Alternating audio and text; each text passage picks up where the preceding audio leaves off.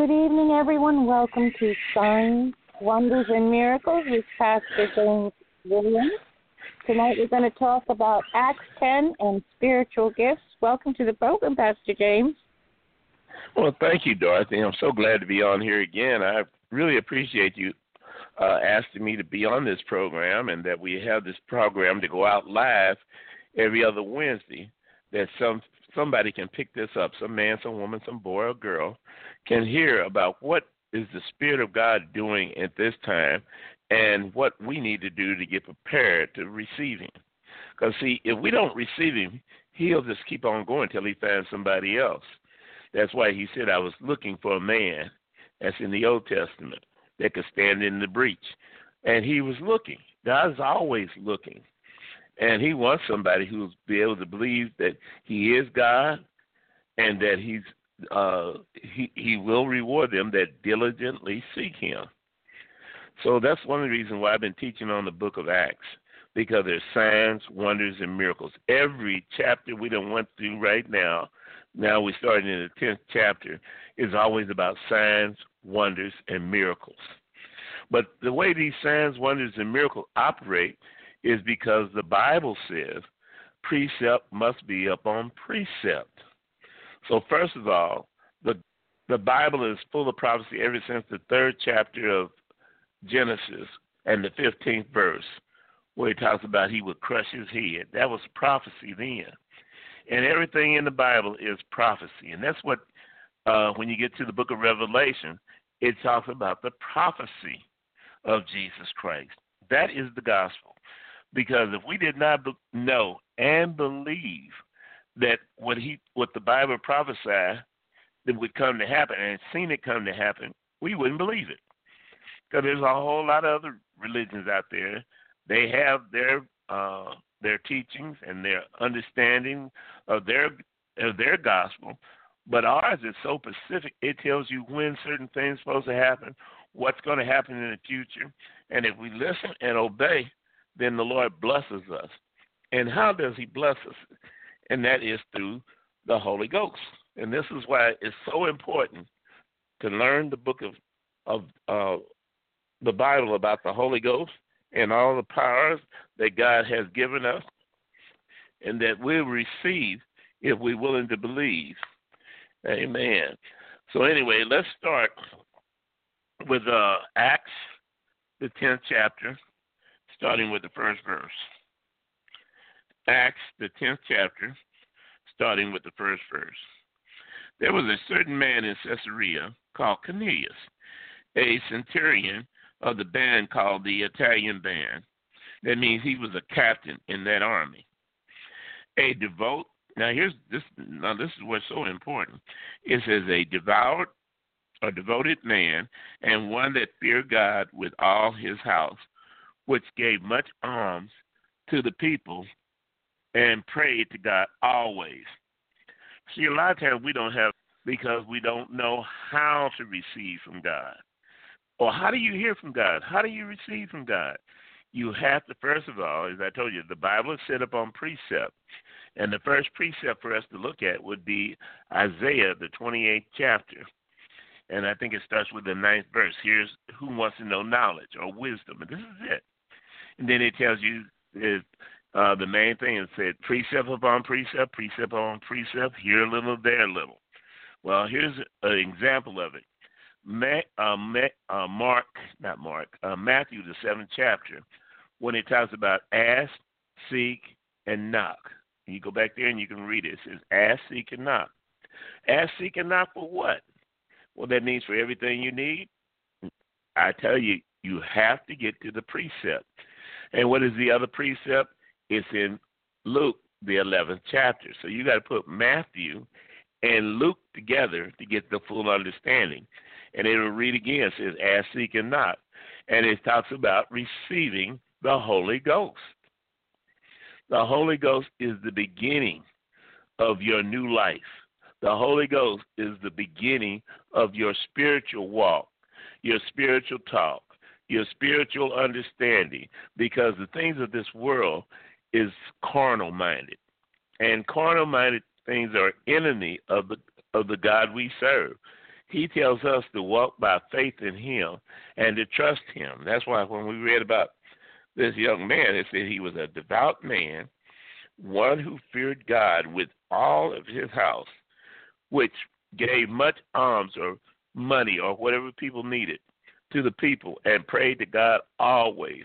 In other words, he trusted God to take care of everything he needed.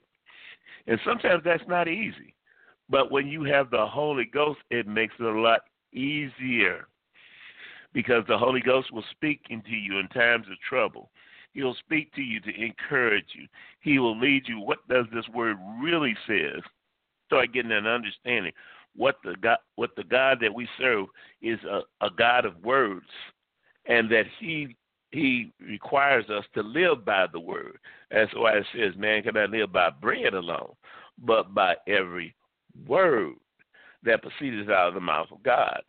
You got people that want to complain about is it name Yeshua? Is it name Yahshua is it named Jesus?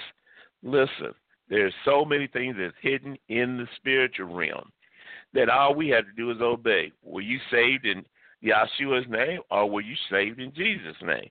Or were you saved in Jesus' name? It doesn't matter. As long as we're talking about the one true God. And that he can have many names, but he's still the one true God.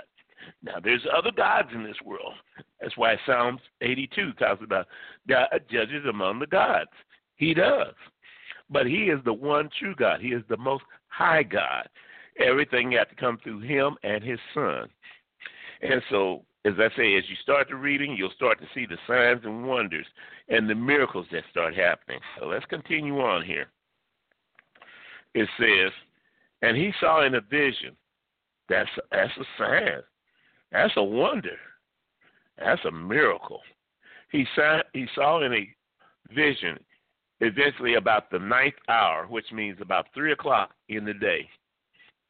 And an angel of God came into him and said unto him, Cornelius. When he looked on him, he was afraid and said, What is it, Lord? He said unto him, Thy prayers and thy alms or thy giving are come up before a memorial before God. Now, I'm going to teach you about a little bit about prayer. That you want a miracle to happen, you always ask, Lord, remember me.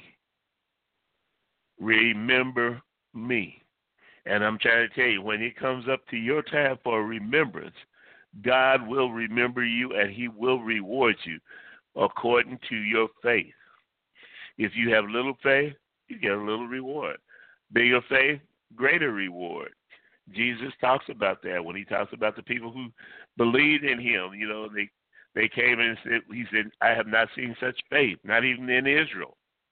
So in other words, you can have little faith and you can have stronger faith. Israel, because it's Jewish, doesn't mean they have more power than you. It's all about your faith. And faith is nothing more than trust.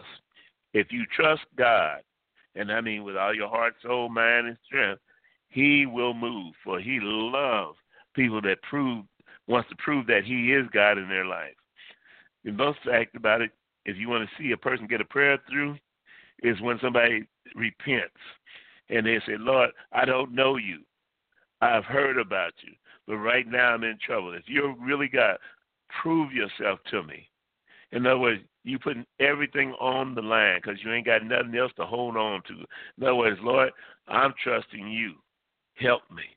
And all of a sudden, the Lord will send something like an angel or some visitation to you, a presence that will let you know it was Him. But you still got to add your faith that it is Him. So let's continue to go here. Then it says, uh, the fifth verse. It says, And now sent men to Joppa and called one Simon, whose surname is Peter. He lodged with one Simon, a tanner, whose house is by the seaside. He shall tell thee what thou art to do. And when the angel had spoken to Cornelius and has departed, he called two of his household servants and a devout soldier of them that waited on him constantly. And when he had declared all these things, in other words, what he had just seen, the angel and everything, he sent them to Joppa. Now, if you notice, as I say, these are signs, wonders, and miracles. So uh, here's an angel speaking to Cornelius, and Cornelius talks to his his people that uh, two of his servants and uh, one of his soldiers that worked with him or constantly was right with him, but they didn't see the angel, but he did, and he related to them, and they believed. And so anyway, so he done sent these men to Joppa to meet with Peter. On tomorrow, the ninth verse. On the morrow, as they went to their journey and drew nigh unto the city, Peter went up upon the housetop to pray about the six. What is the six hour? That would be about twelve o'clock. Twelve o'clock in Jewish time, and he became very hungry and would have eaten, but while they were made ready, he fell into a trance. Here comes another uh, another sign. Now, what is a trance? It's to be able to be able to see things, but yet not not be involved with the things. I've been in trances before, and they're yeah, the people that work witchcraft goes into trances. That's a way of getting to the spirit realm. It's just a door. It could be good or evil. Peter went into a trance. It was one that the Most High God gave him. And when a trance comes, I'll give you an open vision and a closed vision. An open vision is that your eyes is wide open but you you're there, but you don't feel like you're there. And all of a sudden you'll see something. I told a friend of mine, I said, Mike, don't go out of the house because when you get out the house, you get up to the corner, a lady going to run a stop sign and just about hit you. That's what we call an open vision. Okay, a closed vision. Uh, the, uh, there's scripture in there where the man who closes his eyes and was able to see things. So in other words, his eyes are closed. He's not uh, trying to focus anything in the mind, the Holy Spirit talks to him and tells him or even show him things that could happen or will happen. That's what we call a closed vision. Both of them are you're in a trance, but there's not nothing that you can't stop or get out of. So here we are, signs, wonders, miracles. Okay. the uh, the tenth verse. Oh, let's go to the eleventh verse. Well, let's go back to the tenth verse. And he was very hungry and would have eaten. A lot of times when you go on a fast, the devil comes after you. That's the hardest thing to do most times is to go on a fast. But to hear from God clearly, better is to fast. Fast is very important. If you do one fast, I'm gonna help somebody who God already told you. You need to fast at least once a week sometimes twice a week. And what you do, you fast for one day, eat for two days. Fast for two days, fast for one day. You won't die. So, as the Lord has told you this, is just a repeating of what He told you to do. Then says, but while he made ready, he fell into a trance, and he saw heaven open and a certain vessel descending from it, from unto him and it is a great sheet knitted at the four corners. In other words, everywhere he looked, it was all the way around him, let down uh, to the earth. And where all manner of four footed beasts of the earth, and wild beasts, and creeping things, and fowls of the air. So, you know, it says all manner of four footed beasts of the earth, and then he names you four wild beasts, creeping things, fowls of the air. And in other words, animals that we're not supposed to eat, like pigs and stuff like that. But then it came this, and said, There came a voice to him, Rise, Peter, kill and eat. But Peter said, Not so, Lord, for I have never eaten anything that is not common or unclean, or the word for common is unfit. And the Lord, and then the voice spoke unto him again a second time, What God has cleansed, that shall uh, call not common, unfit. This did twice. So it happened three times, and the vessel which receded up again into heaven. Now while Peter doubted in himself what the vision which he had seen might mean, behold, the men that were sent from Cornelius had made inquiries of Simon, Simon's house, and stood at the gates. Now, a lot of times you may have visions and you don't understand. You may have dreams at night. You don't understand. What you have to do is you pray that the Lord will give you understanding. Now, He may give it to you by vocal. He might send somebody to interpret it for you. So I, I tell people all the time, don't go around looking for people to interpret your dreams and your visions, because they may speak something that is not true. But if it's God, He will send somebody to you, and He will confirm it. It is Him. He'll say, out of the mouth of two or three witnesses, let every word be established. And God doesn't change. He's He's God today, tomorrow, and forever. As I say, everything is subject to change but God. So here we are. Uh, you got to high. As he was uh, uh, the 17th verse, and it says, Now while Peter doubted in himself what was this vision. So in other words, don't don't be confused if you don't understand something. God will give you the answer. So let's skip down to the 18th verse. And it says, And called and asked Simon, which was surnamed Peter, were lodged there. And Peter thought on this vision. The Spirit said unto him, Behold, three men seek thee. The Holy Spirit can operate in this way.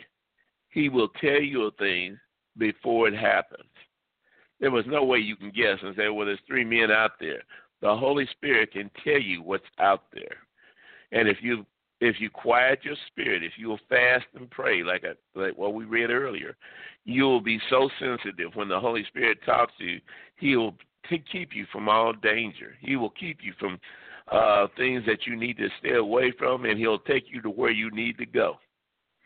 Because if God has sent you somewhere, He'll have provision for you wherever you have to go.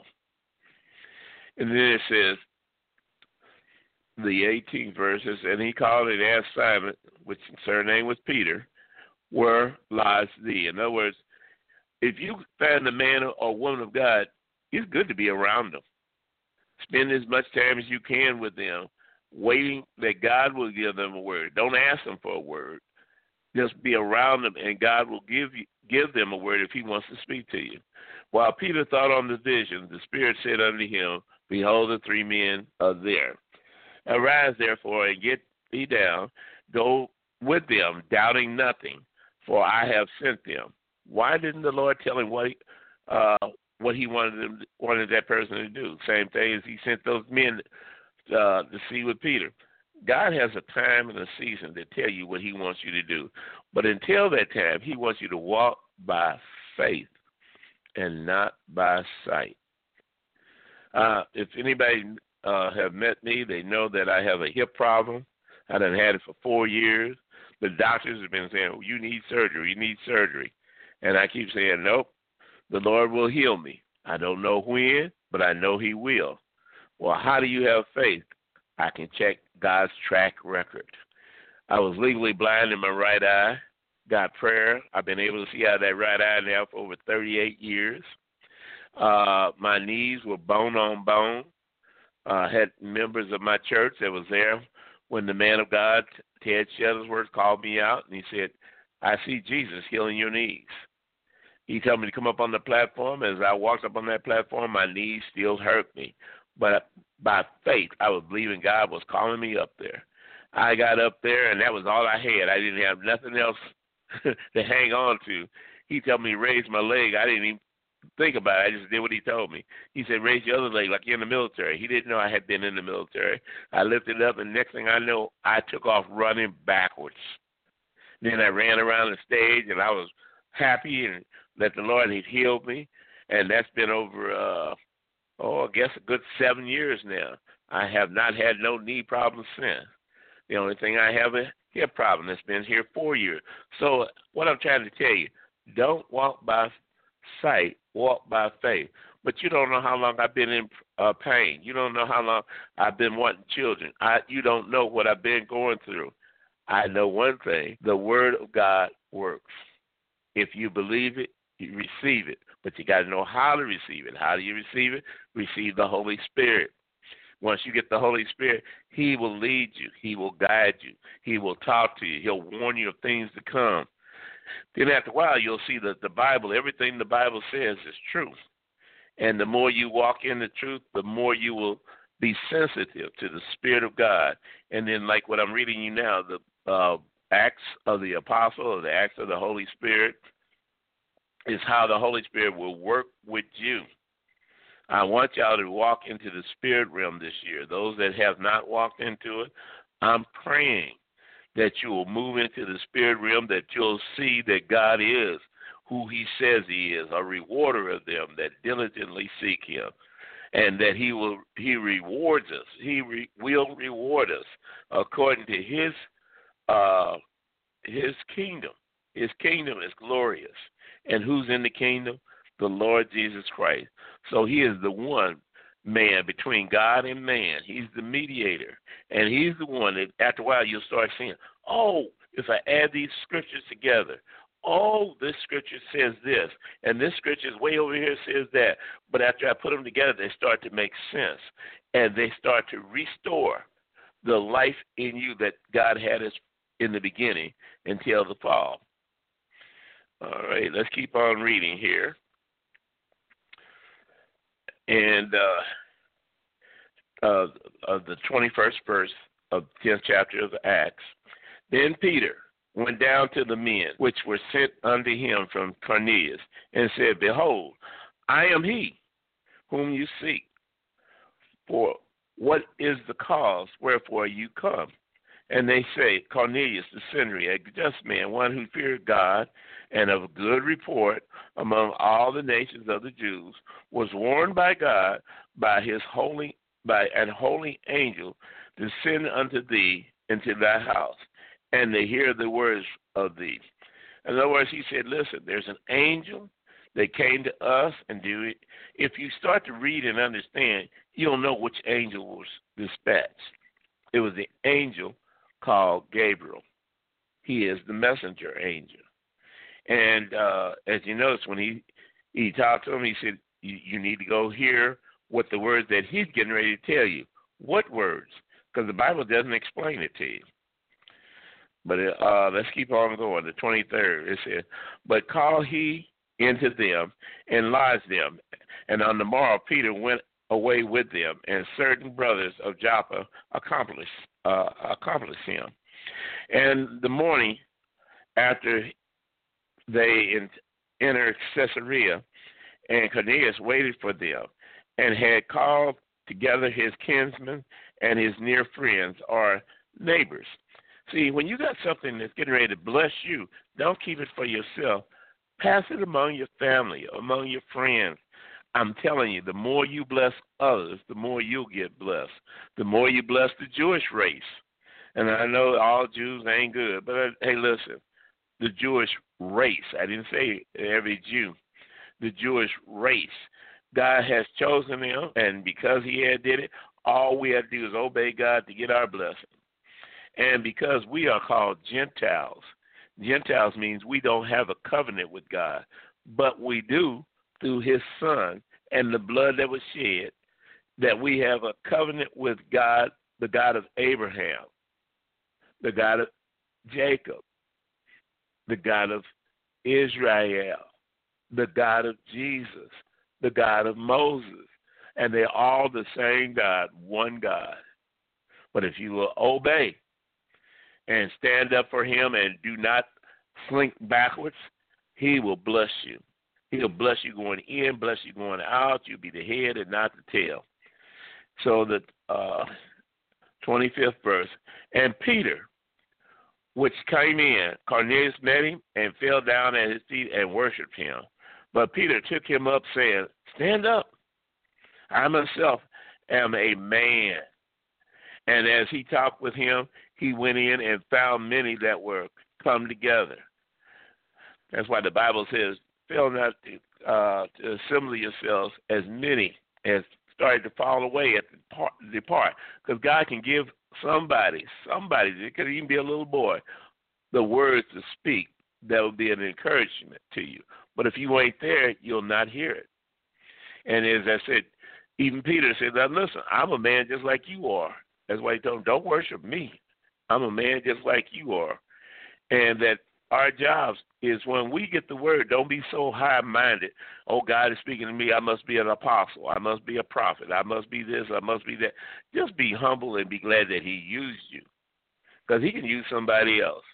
But He used you, but don't get the, uh, a swollen head thinking I'm better than everybody else. No. Continue to live your life meekly. Continue to live your life in prayer. Continue to live your life in fasting to the Lord. And God will promote you. But then you still stay humble when He does. So it's in the 27th verse. It says, that he, when he talked with him, he went in and found many that were come together. That's another word for the church. That's why they have the word church means body of believers. If they talk about the synagogue, it means a body of believers, but they're Jewish. And he said unto them, You know how that it is unlawful thing for a man that is Jew to keep company or to come into one of another nation, a Gentile. But God has showed us, showed me, that I should not call any man uncommon or common or unclean or unfit.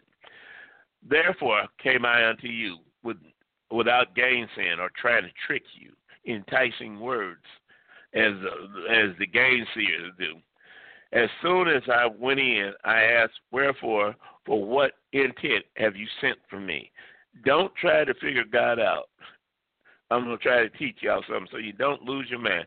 Stop trying to figure what God is doing. Just say, Lord, whatever you say, I'll do it. A lot of time, the prophets in the old days, he said, Will these dry bones live? And they said the right answer, Only thou knowest. Leave it to God to know everything, and our job is just to obey. For then it says in the 30th verse, and Cornelius said, For four days ago I was fasting until the, this hour. I told you fasting is very important. And at the ninth hour I prayed in my house, and behold, a man stood before me in bright clothing. And said, Cornelius, thy prayers is heard, thy alms are made uh, have in, has in remembrance in the sight of God. Remember, when you pray, put that word in there. Lord, remember me. Remember my friends. Remember that. Pray for them that God will remember them. And it's not a one day prayer. You keep on praying there for people. Keep on praying there for yourself. Lord, remember me. Uh, the 32nd verse. And therefore sent uh, sent therefore to Joppa and called hither Simon, whose surname is Peter. He lies in the house of one Simon tanner of by the sea, who when he came shall speak unto thee. And immediately I sent to thee, and thou hast well done, and thou hast come. Now therefore are are we all in the presence before God to hear all things that are commanded thee of God or the Lord? And Peter, and Peter opened up his mouth and said, Of truth, I perceive. In other words, this is not something that I did normally trying to figure this out. This was a spiritual thing. I perceive that God is no respecter of persons, but in every nation that feareth him and worketh righteousness is accepted. A lot of times people say, well, what about these people that died did not know Jesus? The Bible says that there's people in other nations who had never known of Jesus, who never heard of Jesus, but because they fear there is a God, because they fear there is a God and a God of righteousness, they work righteousness. In other words, they do what is right. They don't know who the God is. In fact, about it, talks about the unknown God. But they know there is a God of righteousness and because of that, they can be saved. So, so like if you got a neighbor next door and you don't seem like he want to accept the Lord, you don't know. He might be better than some of the Christians that we have in our churches. In fact, I know a lot of. that's bad to say.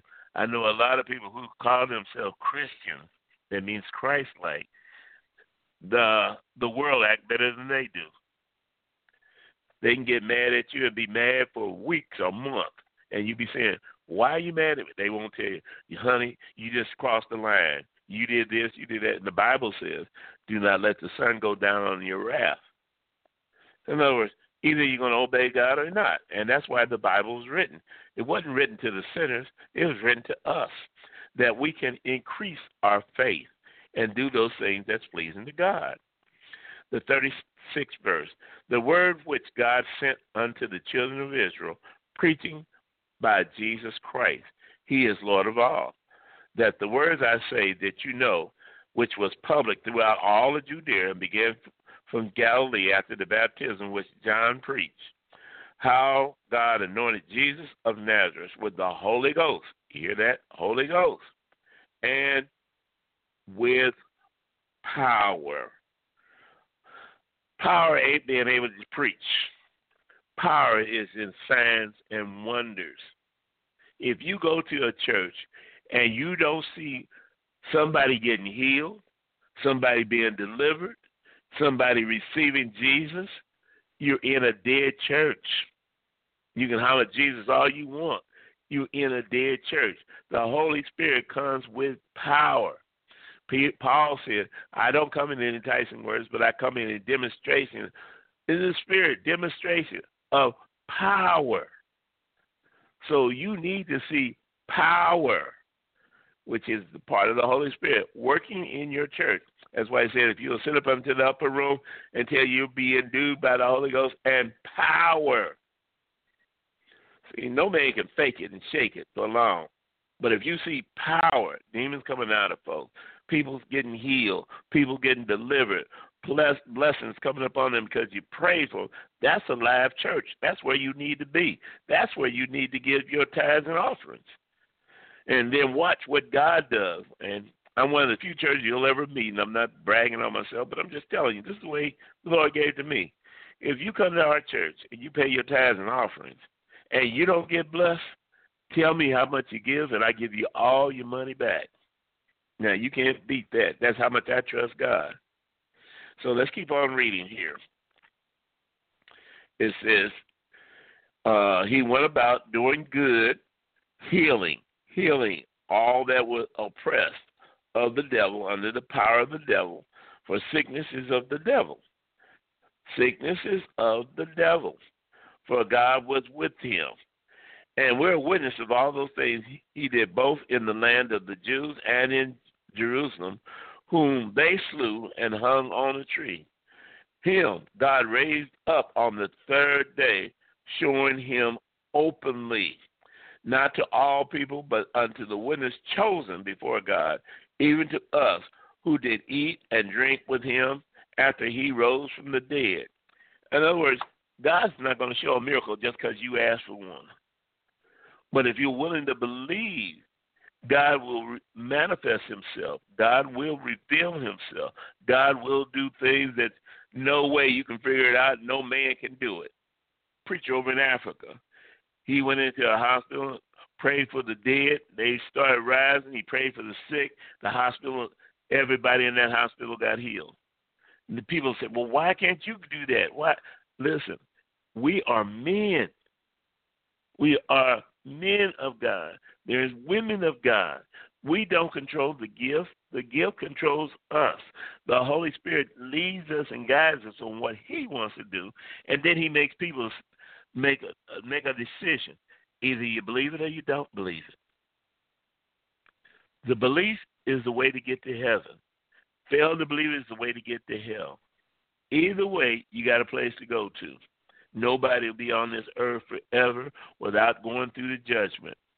And after the judgment, there's going to be a thousand years of peace upon this earth a thousand years. That's what I'm looking at. And then there's another judgment after that, the great white throne judgment. And when that's done, then we'll be here forever in peace. For everybody, you'll be able to read everybody's thoughts and stuff. We won't try to lie. We won't try to do somebody wrong. We'll be thinking about how we can help our neighbor, how we can help our kinfolk, how we can do other things for God. For you can't climb up to heaven. That's what the scripture says. You can't climb up to heaven and show God how much you love Him, but you can show Him by how much you show love for the saints here on earth. for those who really fasting and praying and seeking God. They may be broke, they may be sick, but our job is to pray for them. Our job is to go minister to them. And that's what we're supposed to do. The more we minister to somebody, the more God's going to minister to you. Yes, you're going to be sick some days. The Bible says God said, I'll make up your bed. So why would He make up your bed if you ain't going to be sick? He said that He would take care of us. He would supply all of our needs according to riches and glory by Christ Jesus. That's what He means. While I'm reading here and explaining all these things, I'm trying to put the Word of God in you with power. You can hear the Word, you can quote the Word, but until you receive power from the Holy Spirit, and operate in it. Now you can have the Holy Spirit and not operate in in, in the faith because it calls for it calls for believing what you can't believe for. It calls going past your natural mind to go to a spiritual mind of understanding whatever God says, He can do it. It'll come to pass. Yes, Lord. So let's keep continuing on here. Oh, I forgot to tell you, the uh, phone line is open if you're listening on. You can push uh, number one, and that will give you the uh, uh, telephone or uh, be able to uh, intervene and call in. In fact, I'm gonna turn it back over to Dorothy so Dorothy can give the number out again. Okay, the number is six four six five nine five four seven eight four, and we do have a caller. If I can get his mic open. Okay.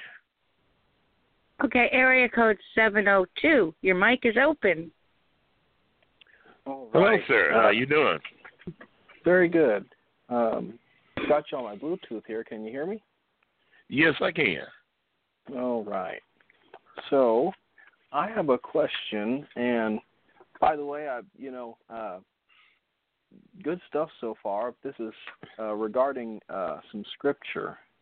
So it's, okay. It's, uh, um, one of my favorite scriptures and one I stand on a lot, but don't understand some parts of it is the Psalm 75. Okay, let me turn to it then. Yes, sir.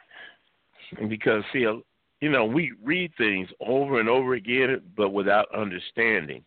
That's why the Bible, as I said, it's got everything we need in there. It says, with all you're getting, get an understanding. So it means it's most important to understand the word, but but uh, but understanding that this is what I need to learn as the Holy Spirit teaches me.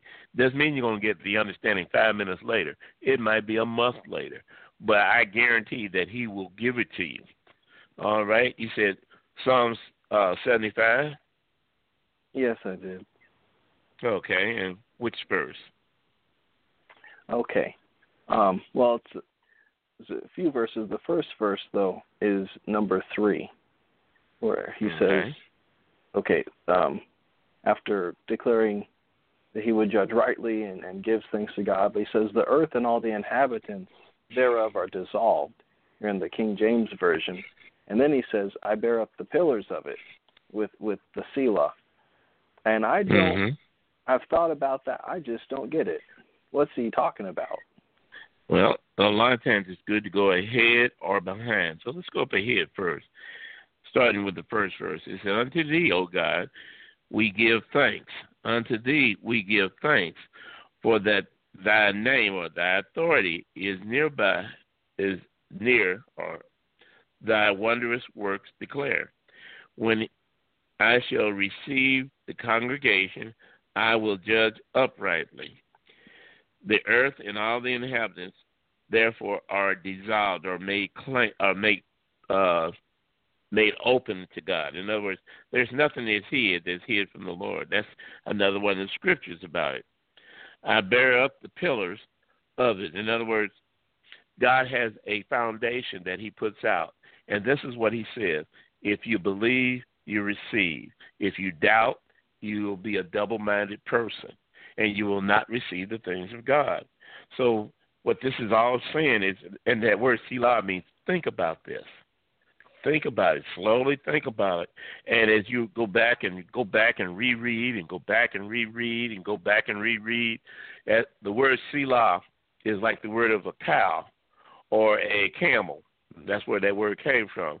Where the uh, a cow or a camel they eat, and then they swallow it, then they regurgitate it, it comes back up and they start chewing on it again.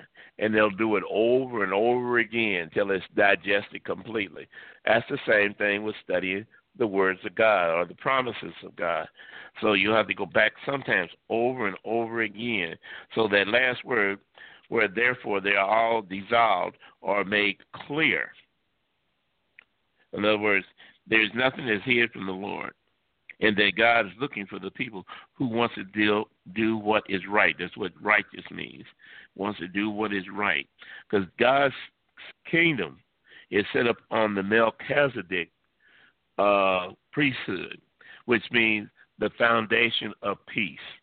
Our God wants peace, but He is a God of war until He gets His peace, what He wants done. That's why it says God judges among the gods. All right. Did I answer that question for you? Um, you did, and um, but in the same scripture. Okay, so mm-hmm. then it goes on and uh, uh, talks about the the wicked and things. Um, so where number eight is okay. Mm-hmm. That no, number eight, seventy-five and eight that uh, okay. what is going on here? That one I just okay. Well, will you go ahead and read it for me?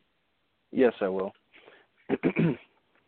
for in the hand of the Lord there is a cup, and the wine is red; it is full of mixture, and he poureth out of the same. But the dregs thereof, all the wicked of the earth shall wring them out and drank them. Okay. Well, this is another one those that is let's say that the third verse really explains what this is about. About um, there is nothing that's hid that's hid from the Lord. That He has a time that He's going to judge people, and He's going to judge those, and that's why He referred to it as this. It's a uh, a hidden story. It's symbolic. When He talks about the dreads, He's talking about the punishment. He ain't talking about actually wine or anything. So let's look at this thing here. In fact, it's so interesting. I'm glad you brought it up. It says in the uh, fourth verse, I said unto the fool, Deal not foolishly, and to the wicked, lift not thy horn or thy prayers. Lift not thy horns on high. Speak not with a stiff neck. In other words, don't be praying. You think you're going to pray God to get everything you want? Mm-mm. God knows the people who's foolish. God knows the ones that's wicked.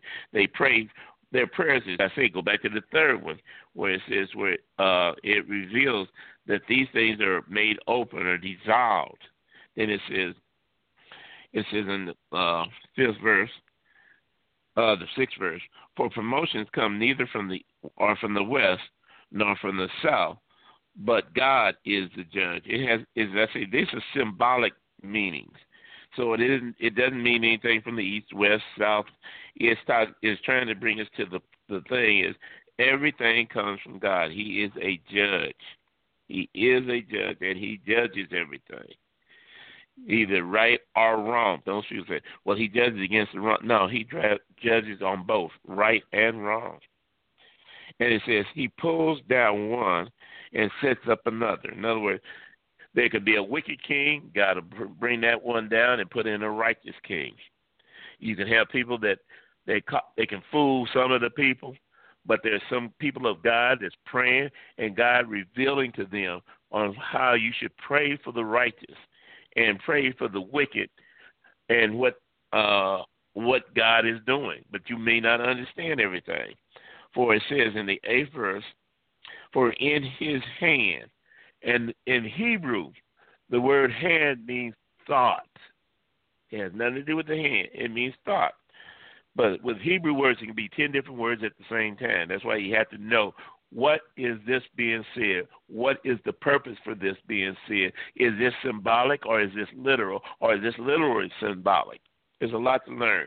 Exegesis, where you pull out things in there that gives you more of an understanding. So I'm giving you a little bit more by saying, For in his hands or in his thought of the Lord, there is a cup. It's nothing to do with cup. and the wine is red. It has nothing to do with the red wine. It's talking about judgment. And it says, and it is full of mixture, and he pours it out of the same judgment. In other words, he judges the good and he judges the evil. He's the God of the living, he's the God of the dead. Okay? And all the wicked of the earth shall run them out and drink out uh, to the, uh, them and drink them. But I declare forever, I will sing praises to the God of Jacob. If y'all heard me earlier, I said uh, we're brought into a, a covenant with God through the God of Abraham, Isaac, Jacob, Moses, Jesus. And because of that, uh, as God judges among the good and the bad, He will reward us. It may not in- instantly happen. It might be 20 years down the road. But later on, you can look back and say, oh, 20 years was nothing compared to eternity. I'm glad God let me see it. It gives me a, a chance to feel for others. And that's what this is all about. God is trying to change our nature to get away from ourselves, to get to get in to want to help others. Then it says, all the horns of the wicked. And what did I tell you horns mean? Prayers. All the prayers of the wicked unto them will I cut off, but the horns of the righteous or the prayers of the righteous shall be exalted. So that's why I said we have to know every word and what does it mean. And as you start to you do that, then you start chewing on it and regurgitating and re chewing on it and regurgitating till after a while you'll you'll see the hidden things. God hides things. And he says, I call the things that I hid for the people that are they they call them kings, but he's actually said those that really want to decipher or understand, who willing to obey, they will get this after a while. It ain't gonna be right away, but after a while you'll get that understanding. Uh, did I answer that question for you? Um, you really did, but it's just so all the wicked of the earth shall rain them out and drink them. So is that saying that the wicked is is pretty much saying that they'll reap what they sow? Yes, same or, thing. Okay, okay, all right. Okay, well then, yeah, that, that answered the prayer. But all right, um, uh, the question. But I had just uh, decided that I was going to stand on it and quote it anyways mm-hmm. until I did understand. So, thank you. That, that's all. No, okay. Okay. Now, always remember this: the Bible can be interpreted literal, spiritual, literal, spiritual.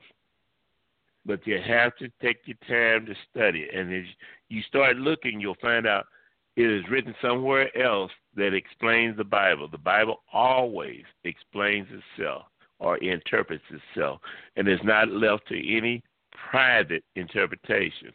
But because we most of us do not know how to speak Hebrew, then we miss the interpretation and we interpret it according to our wisdom or our understanding. All right. Well, I'd like to thank you, sir. You bring me in to make me think even deeper because I never know what God's going to tell me. All right. Any other questions before you go? Nope, that was the only question I had. All right, man. Have a blessed day. Thank you. Mhm. Oh, I'm glad that we had a caller in that they ask questions because that's the only way you'll learn this stuff. You got to talk to somebody who knows it. You got to talk to somebody who studied this. You got to talk to a teacher. A lot of times people want a preacher, but you need a teacher that you may understand because everybody's going through stuff. And as you go through, you want to know what do I need to do to defend my my area? What must I do to put myself in the power of God? What must I do? And that is, you learn first of all, you seek God's justice, you humble yourself, and then you pray for other people. And it goes all it's, the rest of it just commentary over and over again about the same thing. Well, let's continue back over here to uh, Acts the tenth chapter, and as I said, this is an open line. If anybody want to call in, it's a good time to, call in and ask questions.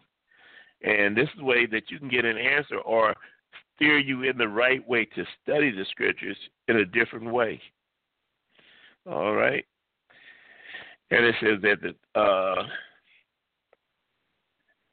let me see where we at here. Uh, the 42nd verse. Let's go back there, 10 and 42nd. And it says, And he commanded us to preach unto the people and to testify that is he which was ordained of God to be the judge of the quick and the dead. Quick means the living. That's why we were just talking about it. I'm so glad he brought up 75 because 75 tells us that God is a judge. He judges the good and the, the wicked. He judges both, and you get a reward according to you will reap, as the man said just now. You will reap what you sow, good or bad. But the Bible tells us that, but it hides it, and He tells you to search me out so that I can interpret myself to you. That's the Bible, the Word of God. He needs to interpret it. He needs to explain it to you. The way you don't look at it in the uh, carnal minded sense, but look into a spiritual or understanding of what this word means, what that word means. To give you a couple of words that you can always remember. When you see where it says, and God had his hand upon this person, the word hand means thought. That means God is thinking about you, remembering you. Remember, I told y'all about how to pray your prayer? Lord, remember me. Remember me. If you remember, I think it's in the book of Luke, where this man was a, uh, a Pharisee and there was a, a sinner. And after he got through praying, he said, Lord, forgive me. Have mercy on me, a sinner. Remember me. Remember me. That's what he's trying to say. Remember me. Because if you don't trust God, God won't trust you. That's just the bottom line. And it says, and uh, let's keep on going here the 43rd verse. And to him he gave all the prophets witness that through his name, and the word name, this is the second word I'm trying to give you, means authority. Authority. That's what name means, authority. So if you say in the name of Jesus, you say in the authority of Jesus. If you say in the name of President Trump, you're saying in the authority of President Trump. You are an ambassador of Jesus Christ. We're that accepted Jesus. We're who are brought in by the blood of Jesus. We are ambassadors, but we have no more power than where the Holy Spirit allows us, and He works it severally as He will. Okay, through His name, authority, whoever believes in Him shall receive remission of sin. In His authority, Jesus said, I will forgive you. And He said, uh, he told the man, Rise up and walk. Thy sins are forgiven you. And they said, Well, who can forgive sins but God? They didn't realize he was quoting the scriptures. And the word scriptures is God. He is the word. It says, In the beginning was the word, and the word was with God, and the word was God. Everything is controlled by the word. And once you get that understanding, then you can be taught about other things like uh, sounds, frequencies. Uh, you go to Sundowner High. Sounds, frequencies, and there's one more thing that operates everything in this world. In other words, nothing is created without sound. Nothing is created without a frequency. Nothing is created without vibration. That's the third one. Vibrations. Everything is created by that. Man is trying to say that uh, we were, uh, well, it wasn't man, but some men talk about evolution. But the Bible says, I don't need to be interpreted. It says that we were made in the image and likeness of God. We were not made in no Big Bang theory. They try to make everything go back to what they want it to be. But the Bible always interprets itself. If it says there is a being that created all things, then he is the creator. And everything was created by him out of nothing. How he did it is him. But I'm trying to tell you, the more you learn, the Bible interprets itself, and there are hidden things in here. God ain't made it easy for us. We're supposed to search these things out and remember the word shalom or uh, selah means to regurgitate something over and over again or meditate on something over and over again, where the Bible says meditate day and night. What does that mean? Day means when you understand, night means when you're confused. Meditate upon the word of God over and over again and it will explain itself, but you got to you got to do it like a jigsaw puzzle. You got to skip around to this part and that part and let the Bible interpret itself. All right, go to Sundella As I said, the uh, line is open. Anybody want to call in? Got a question or want to uh, discuss anything or give a comment? This is this is the time to do it. All right. You see, you go to Sundella High. Let's look at the uh, the 44th verse.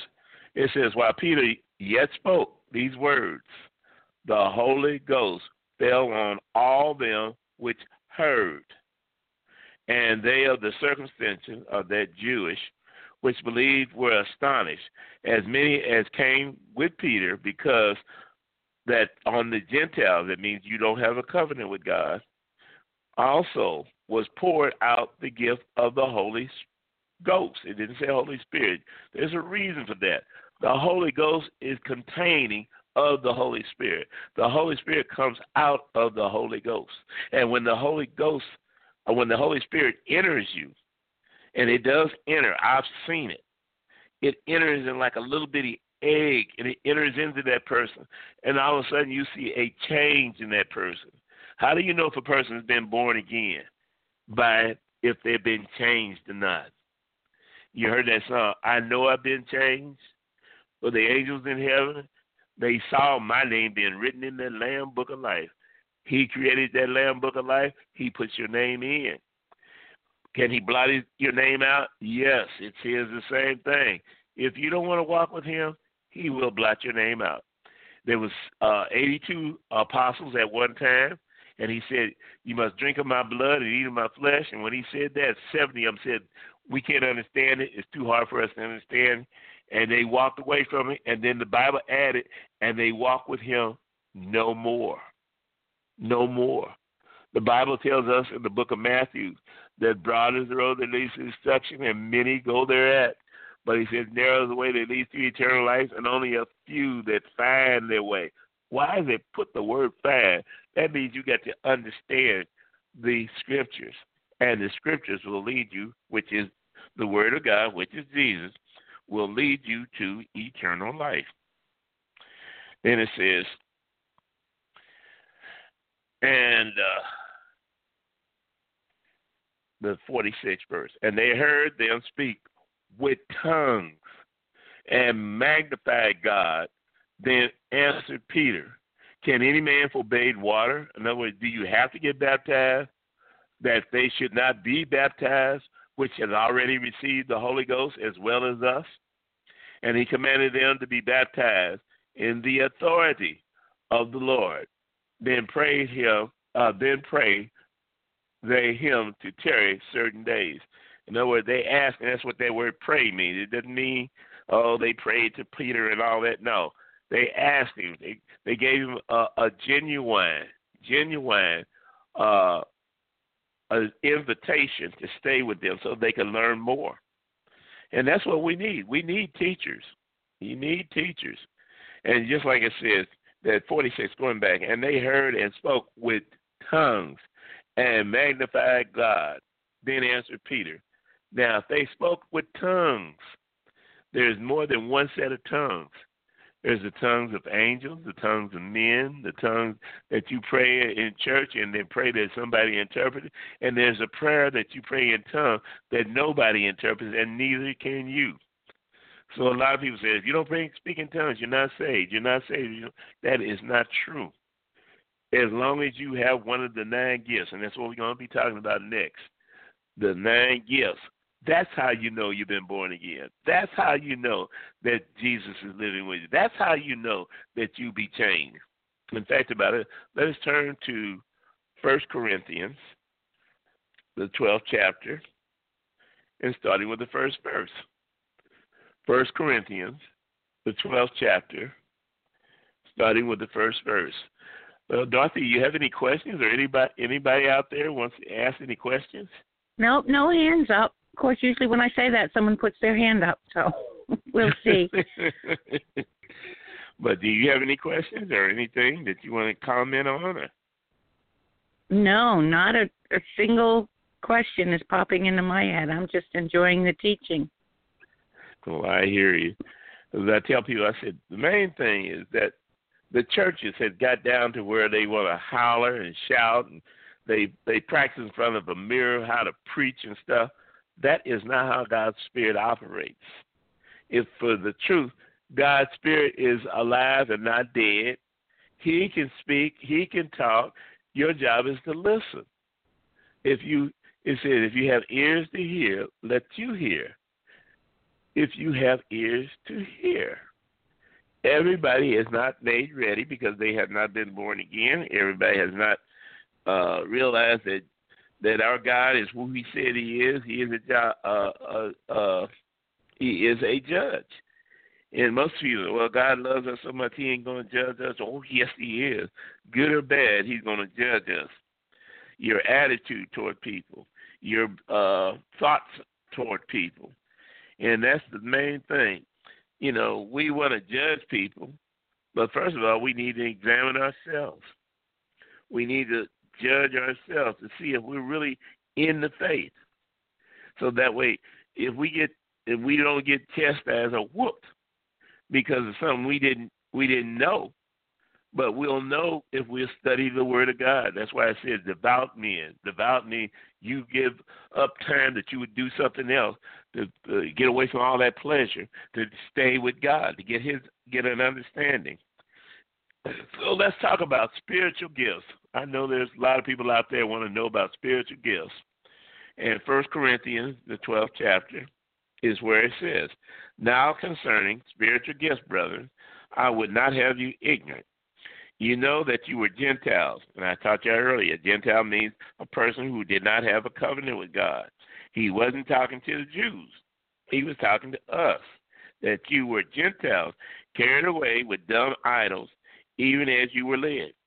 Wherefore I give you to understand that no man speaketh by the Spirit of God, cause Jesus a curse, and that no man can say that Jesus is Lord, but by the Holy Ghost. The Holy Spirit enters into you, but it came from the Holy Ghost. All right? Now, there are diversities of gifts, but the same Spirit. There is a difference of administration by the same Lord. There are diversities of operation by the same God, which worketh all in all. So, in other words, it was trying to say the Lord, the Spirit, and God are one. They're the same and they operate as one. So it says, but the manifestation of the Spirit is given to every man to profit with all. For one is given the Spirit of the word of wisdom, to another, the word of knowledge, and by the same Spirit.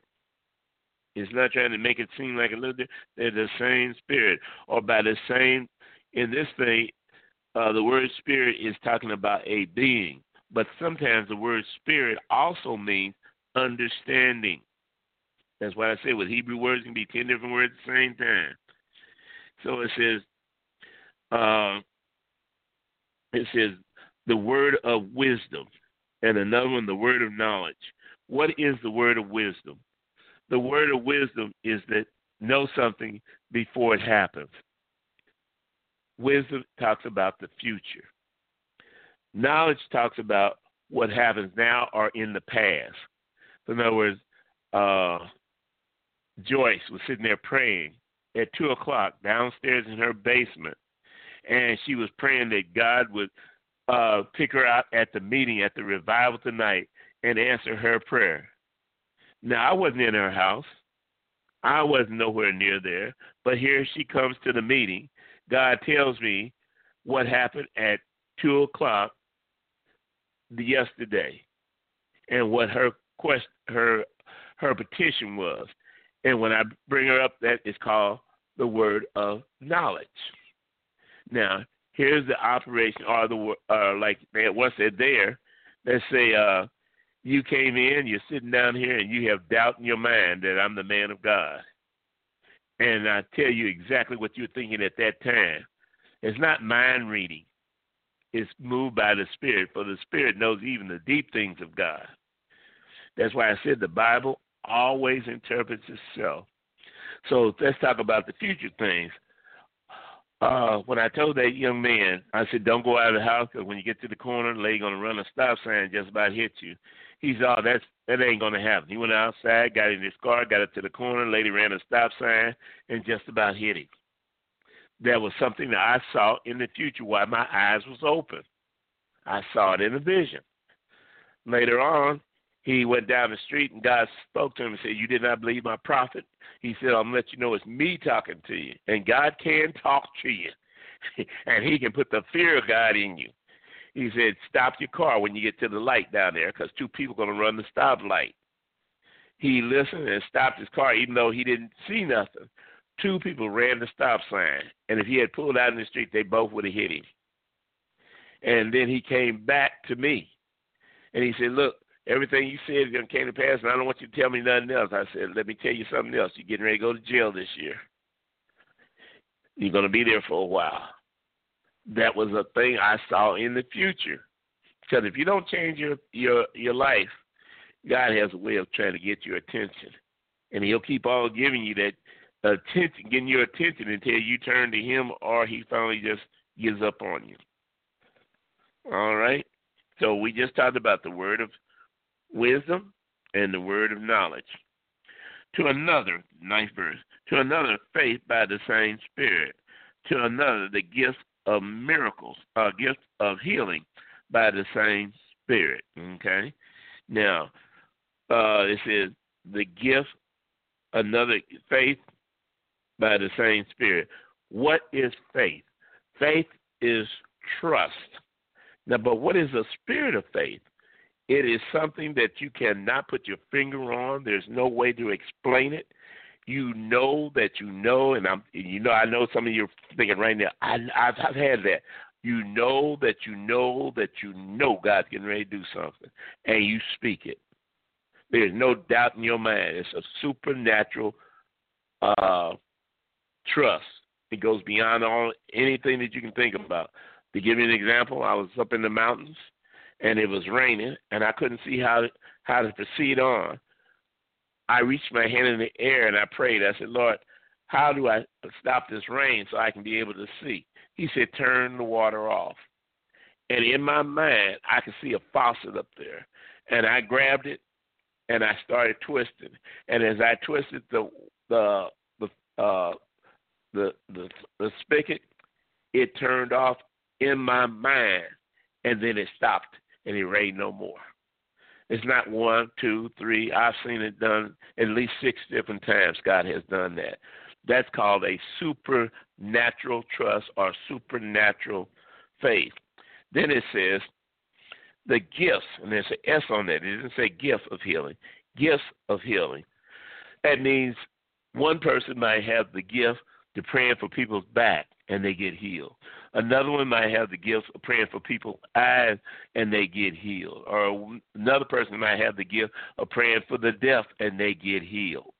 So, in other words, God can do whatever He wants to do in any way He wants to do it. But like if somebody, I got the gift of healing, I can heal you from anything. I back away from those people. Because especially when you hear the word I, I, when I is there, uh, Jesus ain't. So you back off of those people who says I can heal everybody because they can use witchcraft. Witchcraft it just means that you're stolen into the spiritual realm. That's why he said, if you come to heaven any other way, you're a thief and a robber. You can come into the spiritual realm by uh, seances and stuff like that, but you'll never get to our God. You'll get when you enter that spiritual realm, you're in the spirit realm of Satan and he has he has power over you.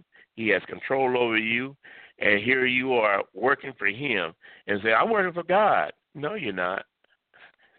You're working for Satan. And a lot of times you can tell who's working for God and who's working for Satan. You go to the church and they tell you, you got to pay before we can pray for you. Anywhere in the scripture did you ever see Jesus say, You got to pay me before I can pray for you? They'll tell you, Oh, money cometh, praying for money. Anywhere in the Bible did you see Jesus pray for money or did he speak for money to come up? He spoke that fish. He said, If you go fishing, Peter, and the first fish you caught, you reach into his mouth and you're going to pull out a, a gold coin. He said that'll be enough to pay for you and for me. He didn't say it also I can be rich. He said so you can pay the taxes for you and for me. Why didn't he give him a whole gold mine and stuff? Why didn't he tell him all you have to do is dig it up and this stuff? God wants us to be humble, to stay humble. And a lot of people who are rich, they're not humble. I ain't gonna say every rich person is not humble. I said there's a lot of them that's rich and not humble, and don't realize it's the love of money. It's the money that's taking them away from God. And the demon that walks with that, his name is Mammon. He is real. He's one of the most powerful demons in the kingdom of of darkness. When we do exorcism, that's one we look for. Uh, that Jezebel, Ahab, mind control, mind blocker. So in other words, you trying to witness to somebody over and over again, and they you they can't hear you. That's because mind blocker is up. So don't feel bad if you're trying to witness to somebody and they don't receive your witness. They first of all have to be broke free from mind control and mind blocker. And the way you break those people free, you pray that God will send the angels to read the gospel of Jesus Christ into mind control and mind blockers' ears over and over and over again. How do you attack Jezebel? You bring in the uh, dogs of Jezreel and the horse. That you have the horse ride up and down, and the dogs will eat her flesh and lick up her blood. I know you say, well, that don't sound right. That's not that's something that happened in the Old Testament. Listen, the spiritual realm is never dead. What happened old is still right here at the same time. Everything that's happening in the spiritual realm is always happening in the spirit realm. That's why we have, we wrestle not against flesh and blood, but against principalities, powers, against wicked rulers of the darkness, spiritual wickedness in high places, and that uh, spirit of mammon and stuff. Uh, a lot of times, if you call in uh, the uh, ministering angels, which is in the third heaven, and ask Jesus to send you some send you some angels to help you fight those things. That's what you have to do. So the main thing is always remember that God is a rewarder of them that diligently seek Him. If there's anybody that's listening to the broadcast and they want to call in, let me give you that number again. Uh, will you give it to them, Dorothy? The number is six four six five nine five four seven eight four and press one if you want to speak to Pastor James. Amen. Amen. I know there's some people out there they they miss the telephone number sometimes and they want to ask questions and so that's why I keep putting it back out there for you that you can ask questions because there's things out there that people want to know about what is happening in our world, our our universe, and it's getting ready to be a major change. And that major change, when it comes, is going to catch a lot of people off guard. I tell people all the time: store water, store food, store water, store food. How much? How much can you pray over? You know, some people can have a bottle of water and two two little fishes, and they can pray over those things and keep multiplying.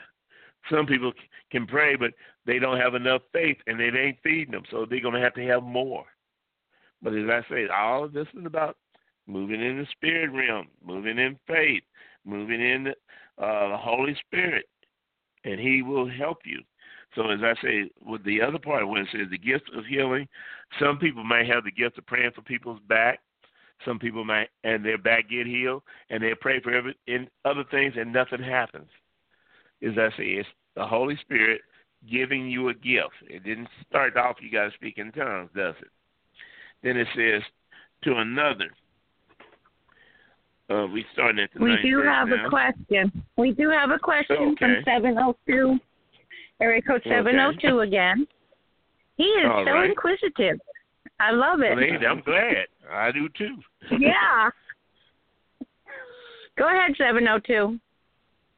Okay, so I had only had one uh, question I stored up, but got to sitting here listening. I said, if nobody else will raise their hand, I will. Uh, uh, Amen. One, uh, right. So, talking on these these gifts um, with the Spirit, uh, me personally, I, I don't know if I'm wrong for this. I haven't asked the Lord for gifts.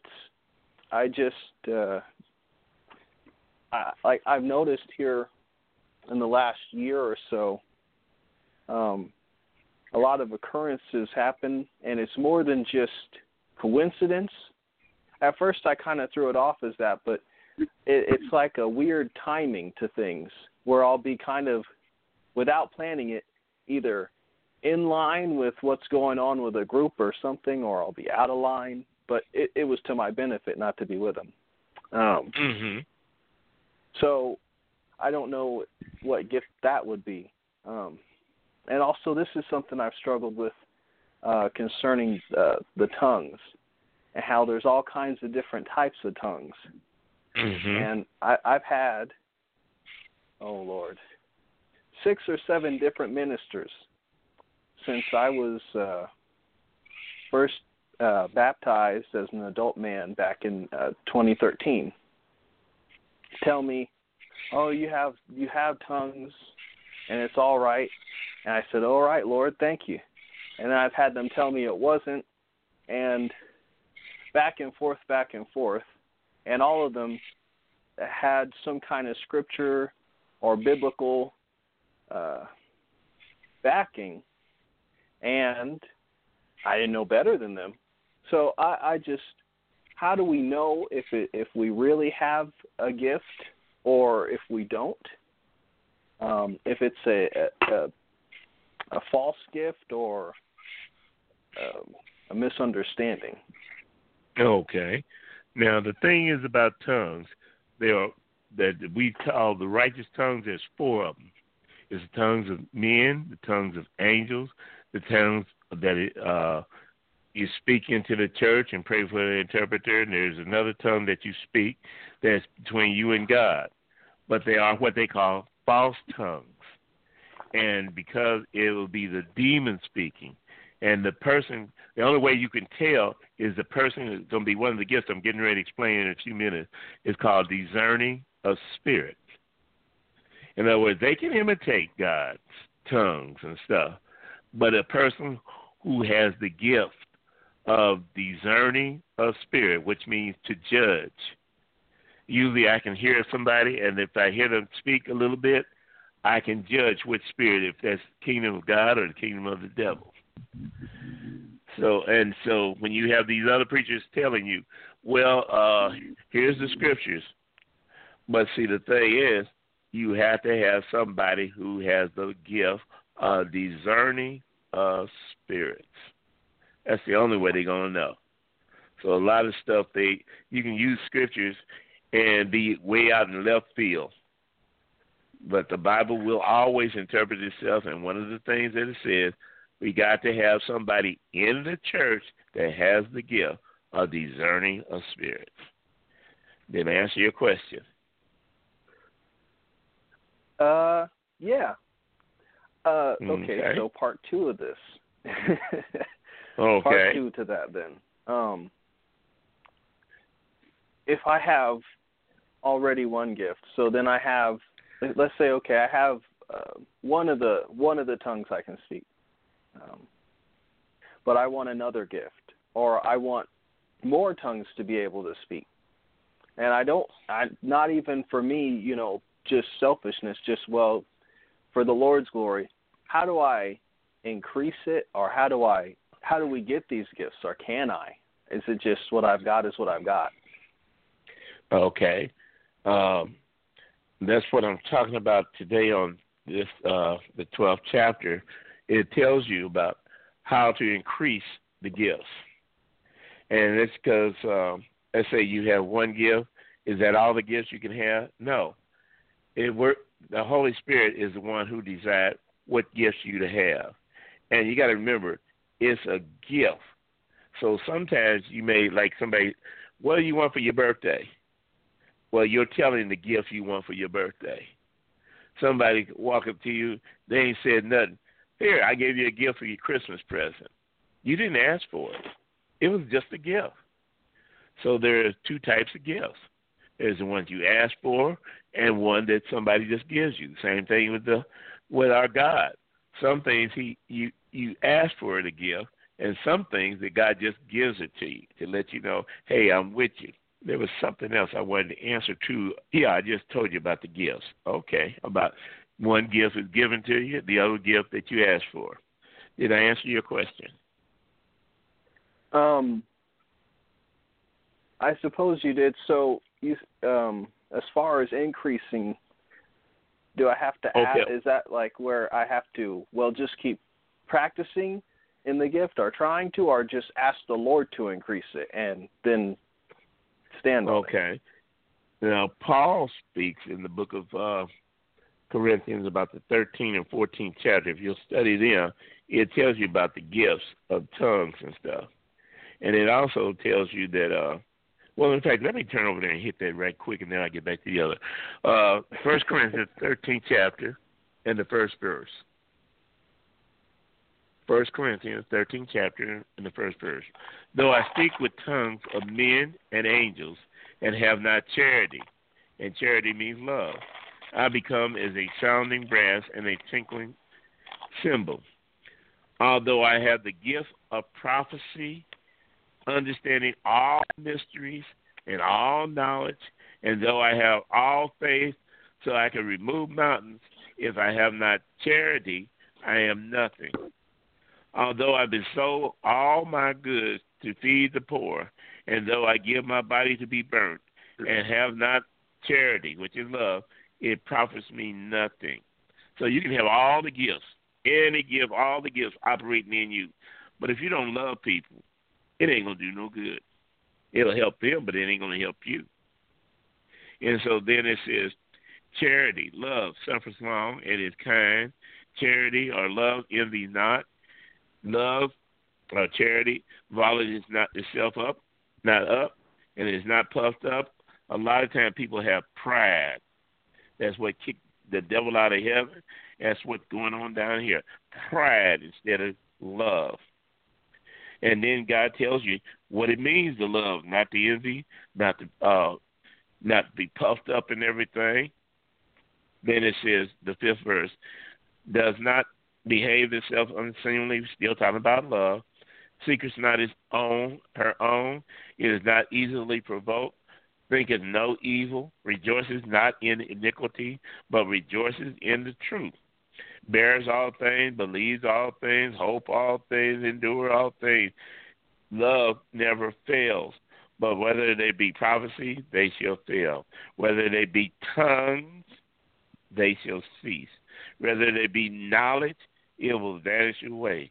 For we know in part and we prophesy in part. But when we, uh, which is the perfect, has come, that which is in part shall be done away with. For as I was a child, I spoke as a child, and I understood as a child. And, but when I became a man, I put away childish things. In other words, here you have one thought of mine, but you got to get up to the next level. And the next level is another devil and he's gonna be fighting you. But the thing is, as you go up, you learn more. The more you you learn, that's when God trusts you more. He gave one man ten talents, another one five, and one one. God gives the gifts, so you can ask. But if God doesn't give it to you, don't get mad, don't get upset. God knows what you can handle. He never puts more on you than you can bear. Because as I told you, every time you go up another level, there's another devil waiting on you. So as I say, when you're learning uh, uh, tongues and stuff, you know, if you don't have love, it doesn't do you any good. Speaking in tongues, the only thing it does, it edifies you. It builds you up. It makes you humble because you know you got to depend on God when you get ready to pray. Because you can't even pray without Him teaching you how to pray or showing you how to pray. Then it says the 12th verse, and now we see through a uh, glass darkly, but then face to face. Now I know in part, but then shall I be known even as I am known. And now abide the faith, hope, and charity, love. And the three, but the greatest of these is charity or love. That is the most thing that we need. We need love. I remember a song came out a long time ago. It's what the world needs now is love, sweet love. And that's what we need. Even for our enemies. We got to love our enemies. And that's, to me, you know, according to the scriptures, it would be confusing. But God wants us to love one another. We try to win people over by love.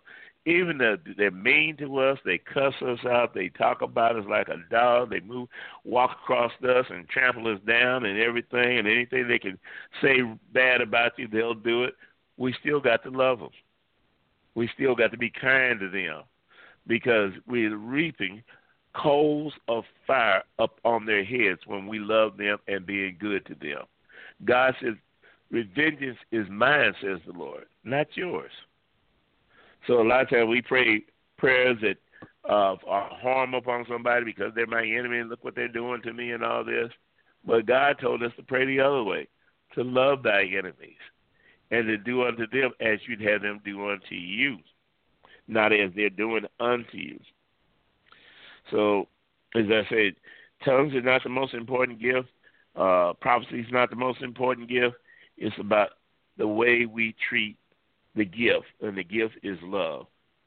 That's why in five, I think it's five uh, Galatians, the twenty-first verse, it talks about uh, the fruit of the spirit, and the first thing it says is love.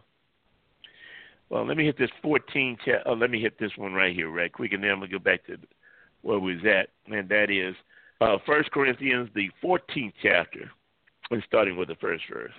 It says, Father after charity and desire spiritual gifts, but rather that you may prophesy. So, in other words, you can ask for things, but it already gave you the the one before that tells you what is the requirement love love. It ain't, oh Lord, increase my power. Don't Lord give me more tongues and stuff. No. It's all about the love. And it says second verse, it says, And he that speaketh to an unknown tongue, speaking not to men, but unto God, but no man understands him. Howbeit in the spirit he speaketh mysteries. But he that prophesies speaketh unto men in edification and exhortation or build them up and comfort. So in other words, all even though you you want gifts of tongues, you want more tongues and stuff, you still got to go back to thirteen. You got to do. It's almost like the uh, uh, AA. They have certain steps. You have a twelve step program. Well, with God, you got a twelve. Step, you got more than a twelve step program, but you go by by the steps. First of all, you love people, then you get the gift. You love people, You increase the gift. You love people, even though they're doing bad. That's that's what the test is all about. Can you still love people when they're doing wrong to you? And that's when it keeps going. So if you get a chance, go back and read uh First Corinthians, the 14th chapter, and he talks about the gifts. He talks about more about the tongues. It talks about uh revelation and stuff. But I always go back to 13, love. Did I answer your question? Yeah, actually, and uh, pretty much any other questions I would have had about uh, the different spiritual gifts. So you're okay. saying that ultimately it's the love. Even if I want another gift, well, just focus on trying to love people, and it may just I may it may just show up one day because I'm, I'm, I'm learning to love. Okay, all right. Yep, that's it. Well, oh, that, man. well, God bless you. All right. Yep. Mm. Okay. Well, I'm glad you called in. I'm and as, as my host hostess said, she's glad to hear you call in, but that means you're hungry. A lot of people are, are they're hearing you asking questions and they're learning things. Even if they're afraid to call in, they learn by you calling in. So I want to thank you. All right, let's get back to uh, the gifts here. Let's see what time we have here because I want to make sure I try to get all the gifts in here. Oh, we got still 30 minutes here. Uh, as I told y'all, the the broadcast is open, and uh, I get calls on my other phone. You can't get on the broadcast calling me at my phone. You have to call in the broadcast number, and when you do that and uh, do what the hostess says, then you'll be able to get on the broadcast. Now let's look at uh, First Corinthians 12 chapter and the 10th verse. In another, the working of miracles to another prophecy, to another discerning of spirits. You see that S there? To another dire types of tongues, to another interpretation of tongues. So let's go back and look at these things. Working of miracles. What is a working of miracles? Jesus prayed over the fish and the bread and it multiplied. He did it by two things the Spirit which is the spirit of faith, and the working of miracles. They work together. I'm believing for something I cannot believe for. I'm believing for something that only what Jesus can do. But now I'm believing if Jesus is telling me to pray over my food, it will multiply. I went to a place that uh, had a glass of wine, oh, glass of water with some friends of mine, and I said, I'm gonna pray for this glass to turn to wine. In fact, I asked for the whole pitcher to turn to wine because I heard God say, "You can pray for this." And I did. My friends looked at it and it's still water. And they tasted it, but they could taste the wine. As I say, God does what He wants to do, not what we want to do. And it's all about developing people's faith and loving people. And loving people. All right, let's keep on going here. So the working of uh, the working of faith is the one who that also is the working with miracles. You work with them together. To another prophecy. Just because you prophesy doesn't make you a prophet. You hear me? Just because you prophesy it doesn't make you a prophet or a prophetess. What it is, the working of uh, knowledge, the uh, and the word of wisdom, word of knowledge, works together, working together can give you prophecy. All right? God has not put us out here to work on our own. He's He's given us uh, people that we can work with. He's given us the gifts that work with each other. And the more you start to understand that God is trying to do one thing, and that is to win the world that's lost through love and not condemnation. He, he said Jesus did not come into the world to condemn the world, but that the world through him might be saved. So you hear these preachers that's condemning America and says all America cannot be saved. You don't know. At the last second, just like with uh, uh, Jonah, at the last second they can repent. And repent is that we are saved through the blood of Christ. If we don't repent, we don't get saved.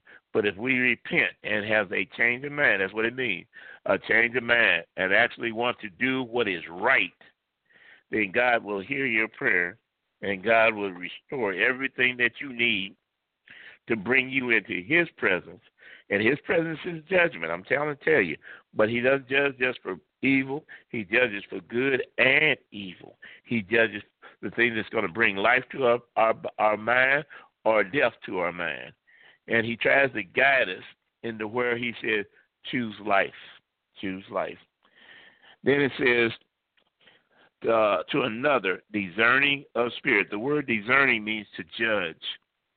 So, in other words, I hear somebody speak, I might hear, uh, and it don't sound like uh, weird noises or anything, because of the spirit that's in me who's doing the work, not me he's able to discern and say, This is the spirit of, of the devil. This is the spirit of the Antichrist. This is a spirit that is not of God. This is a spirit that is of God. This is a spirit that is God talking to you. This is. He's the one that judges and gives you the judgment. All right? Then it says, to another, different, or dyers, and it has an S on there, different types of tongues. And to another, the interpretation of tongues. Well, we talked about that uh, already about there's four different types of tongues for men. Uh, tongues of men and angels. That's two of them. Tongues that you uh, you speak, and somebody there has that language. That's how they knew that they were praising God because they won't hear, "Oh, God said you're gonna get a new house, a new car." Out of. No, everything I've ever read in the Bible, it always said that they were praising and magnifying God. Tongues is all about. And then there's the last one that you tongue you tongues and nobody knows what you're saying. It's it's between you and God, and sometimes you don't even know what you're saying because the Spirit says that you don't know how to pray as He ought, but He prays for us with the moans and groanings and stuff. So He knows what's actually in our heart. He knows what we're actually thinking and actually feeling, versus where we say, "Well, God knows my heart." No, you speak it out of guilty heart. You know, did something wrong, and now you want to try to justify it it's best to up your hands and say, Lord, I'm guilty. Be like that sinner that was in the synagogue. Look, beat up on my chest. Lord, I'm a sinner. Have mercy on me. All right? Let's keep on reading here. And to another interpretation of tongues, as I said, there are some spiritual tongues that if God wants to inside the church, God will reveal it and have somebody to interpret what is being said. Now, as I told you, there's two other. There's another set of tongues that that that you you speak. It'll be a foreign language, something you ain't learned, you ain't picked up. The other ones where you speak directly to God, nobody will be able to interpret it. So, if you start speaking in another unknown term and, and the pastor looks at you, well, that's not for the church. That means he don't understand, and you probably can't interpret it either. So pray silently to the Lord. He's trying to bless you.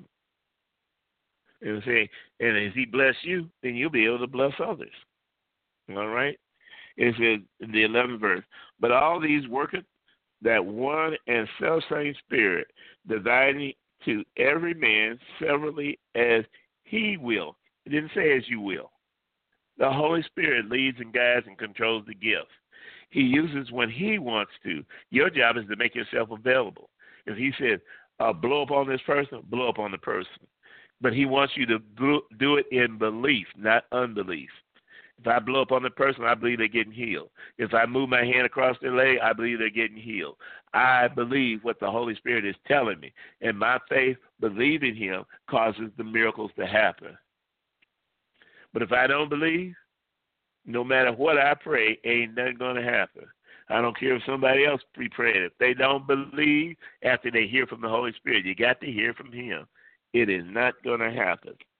All right, let's keep on going here.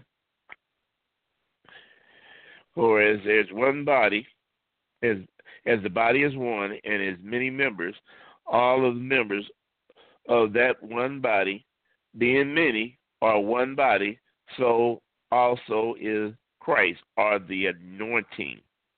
You are baptized in the anointing. You're baptized in Christ. That's why one of those nine gifts will be operating in you. Sooner or later, if you don't don't understand it, just keep on seeking God, and He will reveal Himself by the Holy Spirit. By the Holy Spirit. Uh, is anybody out there got any questions to ask? I'm giving y'all a chance, but I'm getting ready to leave and go to Texas tonight, or in the morning rather and minister down there in Dallas. I'm looking forward to it. I'll be at a hotel called the Marriott at 8440 uh, Freeport. I'll be with Bob Larson Ministries. Yeah, I've been with Bob over 15 years now. He's one of my good friends. So I'll be down there. The Marriott at 8440 Freeport. They're in Dallas, Texas, close to the airport. All right. Well, haven't finished there. Let's go back to Acts, the 11th chapter. Acts, the 11th chapter, starting with the first verse. And the apostles and brothers which was in Judea heard that the Gentiles, that's us, has also received the word of God. What is the word of God?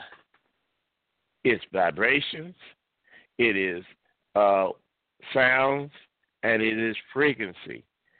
When you say Jesus in the authority of the Holy Spirit, in it, you vibrate a sound, a noise, a frequency. And that's how the gifts operate. But if you have no Holy Spirit in you, it's not going to operate. This is the whole thing. The Word of God. What is the Word? Frequency, vibration, and noise. If God says, let there be light, He made a speak, vibration, and noise, and though it there it was. Whatever He said, let there be, there was being. Same thing with us. If you hold hear the Holy Spirit speak, speak what the Holy Spirit says, not what you think. There's uh, the Hebrew letter, the fifth Hebrew letter. It's called Hey. And that word Hey means thought, speak, action. How did God created earth? First thing, he had a thought in his mind. He had a plan. Then he spoke what was in his plan. And then the action, the Holy Spirit, the Son, and the Spirit worked together to create everything what the Father had in his mind. Once you start to understanding that it's the Spirit of God and trust the Holy Spirit, you will start moving into uh, different realms, spiritual realms. Yes, you'll go into sometimes some of you will go into trances, some of you will go into open visions, some of you will go into closed visions. But you got to remember, it's the Holy Spirit, so you stay out of trouble of thinking you are God, because you're not God. I don't care if your name is God's will. I have a friend, that's his name, God's will. That does not make him God. Our God is the one who created the heaven and the earth, and we are moved toward him by his mercy. He decided not to destroy us, and he has destroyed worlds before. But he didn't destroy us, and he's given us a chance to learn of him. And as we learn of him, then we prosper in him. And as we prosper in him, then we're able to witness for him and win other souls. The Bible tells us, he who wins souls is wise. It's not how smart you are in the Bible, it's how you win souls.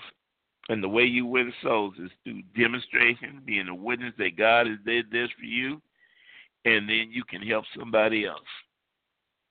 All right. Well, so we're going to leave uh, 11 alone so we can start there in two weeks at uh, on chapter 11 in the book of Acts. It talks more about miracles. As I told you, there's so much all the way through the Bible, especially through the book of Acts. Is one miracle after another miracle after another, miracle until you get to the end of the miracles and realize that our God is a miracle working God and that our job here is the preaching the kingdom of God and teaching those things which are concerning the Lord Jesus Christ with all confidence, no man forbidding him. In other words, when you you know the truth, the truth makes you free. If you tell me you're going to kill me, doesn't mean I'm I'm transmitting from this earth to the spiritual realm. So I got a win-win. If I'm here, I witness. If I get killed, I go to the the spiritual realm to be with God. But you have to settle it in your heart or in your mind that God is. He is. He is a rewarder of them that diligently, I keep going over that again, diligently seek Him.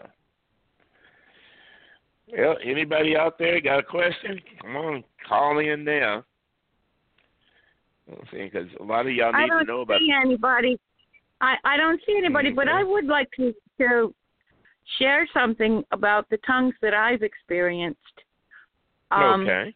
Because I have my prayer language tongues that I just initiate on my own, and then there mm-hmm. are things that Father wants me to pray about that it's like a it's like a fire like a bubbling up that just comes out in tongues mm-hmm. to pray over that particular situation. So that's like two different types, correct?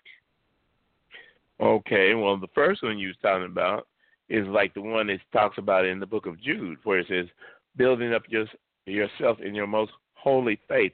That's speaking in tongues that God has given you for that time.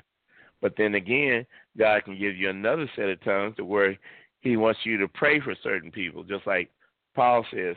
Though I, I have, I can talk in uh, more tongues than you all do. You know, it doesn't do anything except what God wants it to accomplish. So that's what you were talking about. And you said how it bubbles up out of your stomach, and all of a sudden you be speaking. You don't even know you're speaking at first. Uh, but it happens differently with different people. God didn't make us a uh, what they say a, a cookie cutter, but He opens up the door that He can deal with us any way He wants to. Uh, you got any more comments? No, that's it. I was just hoping that would help uh, 702 understand their times and different mm-hmm. tongues and and it's not something I sought. Um, I seek my main goal is is growth in the spirit and growth in my relationship. So it's not something I actually sought after. Mhm. That's what I was saying. You know, some things God just gives us. It's just is there's two types. One you ask, and the other one He just gives. And that's a good thing because you never know. We might ask for something that we don't need, so we can use it for ourselves. I give you an example. Lord, give me the, the the gift of prophecy so I can prophesy what the numbers are going to be on the lotto tonight. and then we win the lotto, and all of a sudden we don't forgot who God was. we done started uh, doing everything we want to do instead of back to the Word of God. And we can say anything, but we never know what we will do until the time comes. Like Peter said, Lord, I'll die with you. James John, yeah, we're willing to die with you. But when the time came, they ran from it. Uh, yeah, as I say, anybody out there that needs questions or answers, this is the time. As I say, I told y'all about how to use the, the book of Matthew, the seventh chapter, ask, seek, and knock, and how Luke, the 11th chapter, gives you the answer to your ask, seek, and knock. And that is so you can receive the Holy Ghost. And the Holy Ghost produces Holy Spirits in us. How do you know? I said, because I saw it. God let me see the operation. Why ain't nobody else know it? I don't know. I'm James, and I'm not God. All right. Nobody got anything? Well, let me see here. Let me go one more scriptures here, and then we'll be finished for this Wednesday.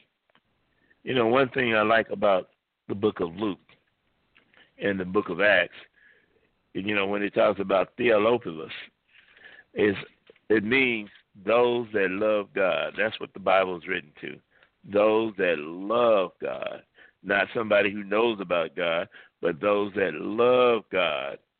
And that's when he makes it uh, very understandable for them. You know, it's all about getting understanding. You know, let's just read that part where it says Luke, the first chapter, and the first verse. First chapter and the first verse. It says, For as many has taken into hand to set forth the order of decoration of those things which we surely believe among us. What does hand mean? Uh, hand means thought. For many as undertaking, uh, when to understand the thought set behind the order of decoration, even as they delivered them unto us, from which from the beginning were eyewitnesses and minister of the word. What is the word? The word is Jesus. He is the olive towel. There's so many things for the word, but the basic meaning is uh, vibration, uh, noise, and frequency. When you really understand that there's the Holy Spirit operates in you, then this thing's going to vibrate in you. The word's going to come out of you, and you will speak the things that are of God. If not, you'll speak the things of the devil or the things out of your own mind. Where it says, It seems good unto me, having the perfect understanding of all things from the very first to write unto the order most excellent, Theophilus.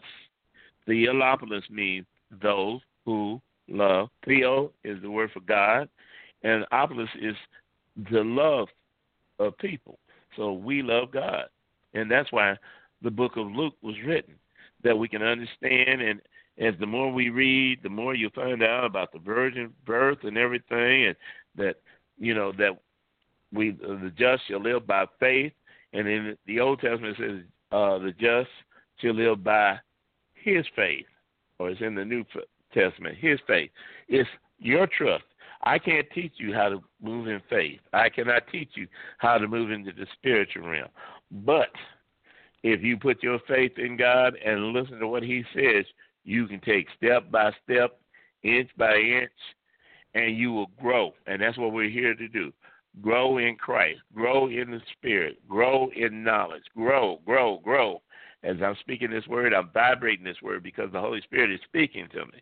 And He was telling me, say, grow, grow, grow. So I'm speaking it into your life. I had a man, uh, I was uh, going through a, time where I was just broke all the time. You know how anybody been there? But the money comes in your pocket, the next thing you know, money going out your pocket, and you ain't even got a chance to put no more back in there. Well, this man walked up to me. He said, "You got a spirit of poverty." I didn't even know there is a spirit called poverty. And he said, "I'm going to speak a word in your life, a word to change, to rearrange, to move me into a new direction." And that's all he said. I'm going to speak a word in your life. You'll never be broke again. Vibration, noise, and frequency. From that day forth, which is over 20 years ago, I was in another pulpit. A man walked to me. He said, "Oh, lady walked to me. She said, God said to tell you, you'll never be broke again." I get out the pulpit, walk down another way. Another lady walks up and she said, "God told me to tell you, you'll never be broke again." They didn't hear each other. That other, they didn't hear that man who was up in Kansas City who prophesied that to me. But from that day forth, I have never been broke, and I never had missed meal cramps.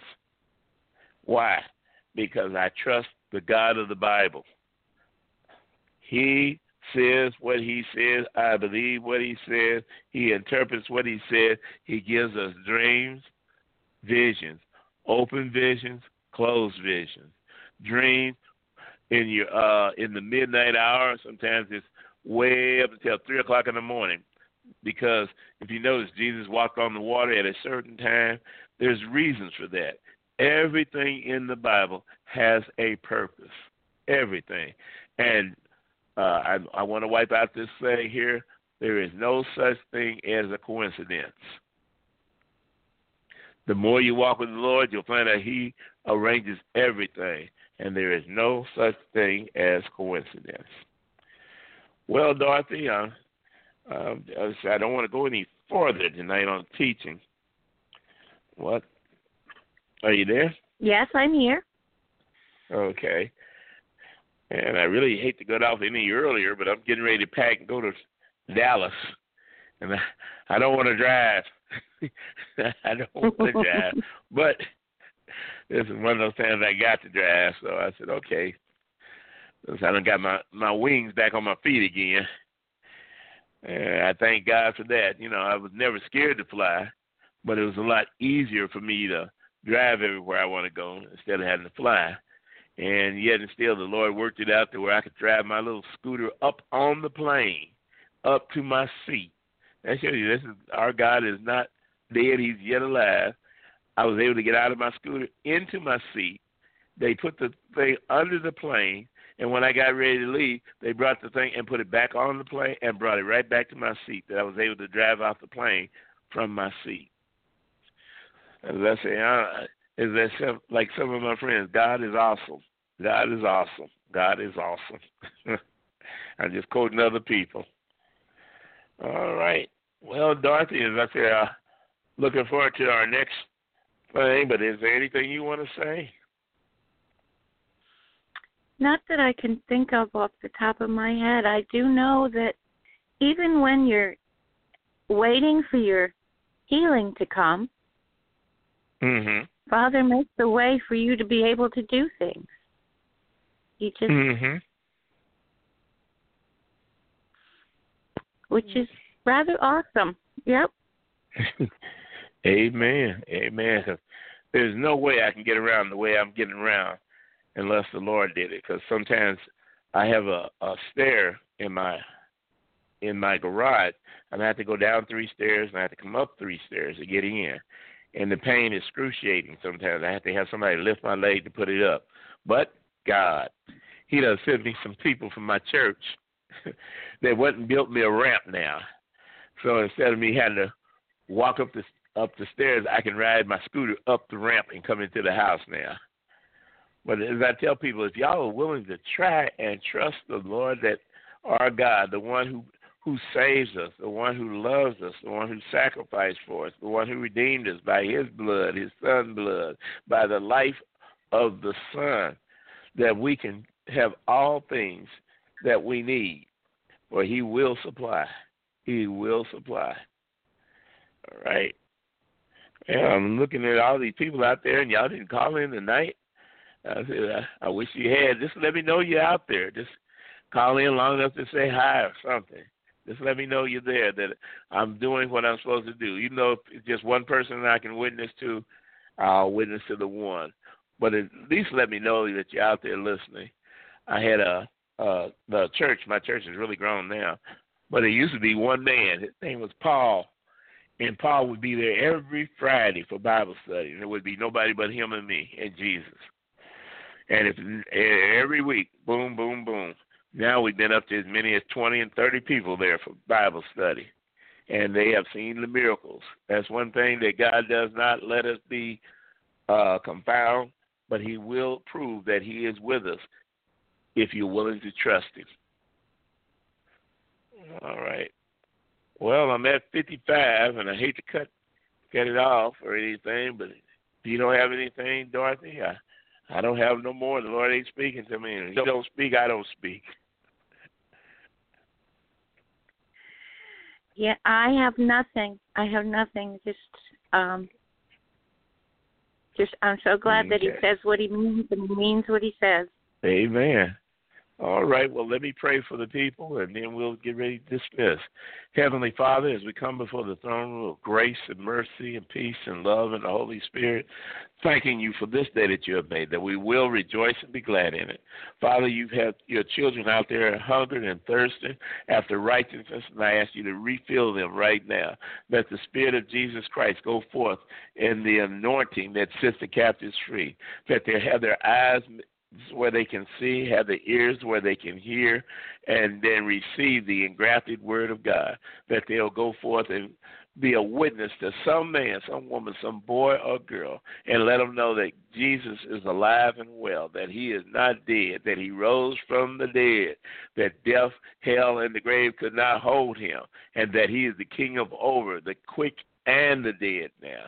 He has power over every kingdom, and that everything is under his feet. And there is a time coming there where he's coming back to claim his own, that the uh, the new Jerusalem will come in out of the sky, and the, the world will wonder how did this place come into being. But God has already spoken into it uh, being, and all of a sudden it's going to appear out of nowhere, and they will see this ascending upon the earth. You also know that God has revealed the Antichrist, and those that had been left behind is going to go through seven years of of hell here. But the saints of God, those that made themselves ready, will leave when the Lord of the trump, and that we'll go to the wedding supper. And Father, we'll be dressed according to what you want us to be dressed. That we'll bring forth presents and gifts to the King of Kings, the Lord of Lords, God of God, and that eyes will see that they should have served the the the High Master, the one who created everything, and that we are the children. We are the children of the Most High God. Father, I ask you to bless the ones that hears, the ones that sees, and those that did not see, those that did not hear. Let it go forth, Father, because your word goes through all the universe and it never stops. Whatever you say is forever. And that the Bible interprets itself. and it has life and life more abundantly in it. Father, we come to give you the praise, the glory, and the honor in Jesus Christ's mighty name. And we all say, Amen. Amen. All right, then. I'll be talking to you in about a week and a half, and I'll be able to tell you what's up, with the Lord showing me, because I'm supposed to be, I might be heading down to uh, South Carolina. I got a friend down there with a church, and the Lord blessed him, gave him not only the church, but gave him a church bus, a Greyhound bus to go with the church. All right. Well, until next time we talk, God bless. Father bless everybody. Thank you for coming and joining us right now. Thank you, 702, for being hungry and curious.